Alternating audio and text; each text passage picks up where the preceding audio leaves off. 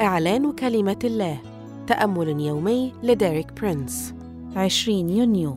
تكلفة الالتزام. هذا الأسبوع يشرح لنا ديريك برينس أن يسوع لا يدعونا عبيداً لكنه يدعونا أحباء.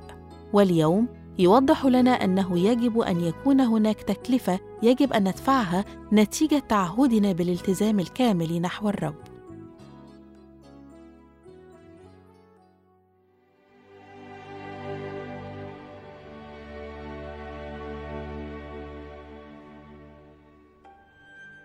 عادة ما يتم تحديد التزام الله معك بمدى التزامك تجاهه، لا يقدم الله التزامات جزئية ولا يقبل منك التزاما جزئيا.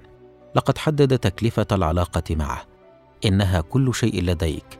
تخبرنا كلمة الله في إنجيل لوقا 14 العدد 33 فكذلك كل واحد منكم لا يترك جميع أمواله. لا يقدر أن يكون لي تلميذا. ربما تشعر أن هذا الالتزام صعب تحقيقه ولكنه عملي. دعني أخبرك بحقيقتين عن قوانين مملكة الله. الحقيقة الأولى أن الله لا يقدم تنازلات في مستوى الالتزام.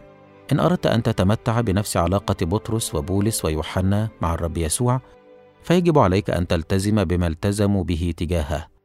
الحقيقة الثانية وهي حقيقة ساره جدا هناك ثبات في مملكة الله لا يوجد تضخم. السعر لا يرتفع ابدا ولا ينخفض ابدا. إنه دائما ثابت. ويعد السلام والأمان والفرح امتيازات تحصل عليها نتيجة التزامك الكامل نحو الرب. فهل ترغب في الحصول على هذه الامتيازات؟ يجب أن تتخذ القرار. يقول يسوع في رؤيا ثلاثة العدد عشرين هنذا واقف على الباب وأقرع. إن سمع أحد صوتي وفتح الباب أدخل إليه وأتعشى معه وهو معي. لاحظ الترتيب الذي قاله يسوع في هذه الآية. اولا أن تحقق التزامك وتقدم ليسوع عشاءك ثم يقدم هو عشاءه لك.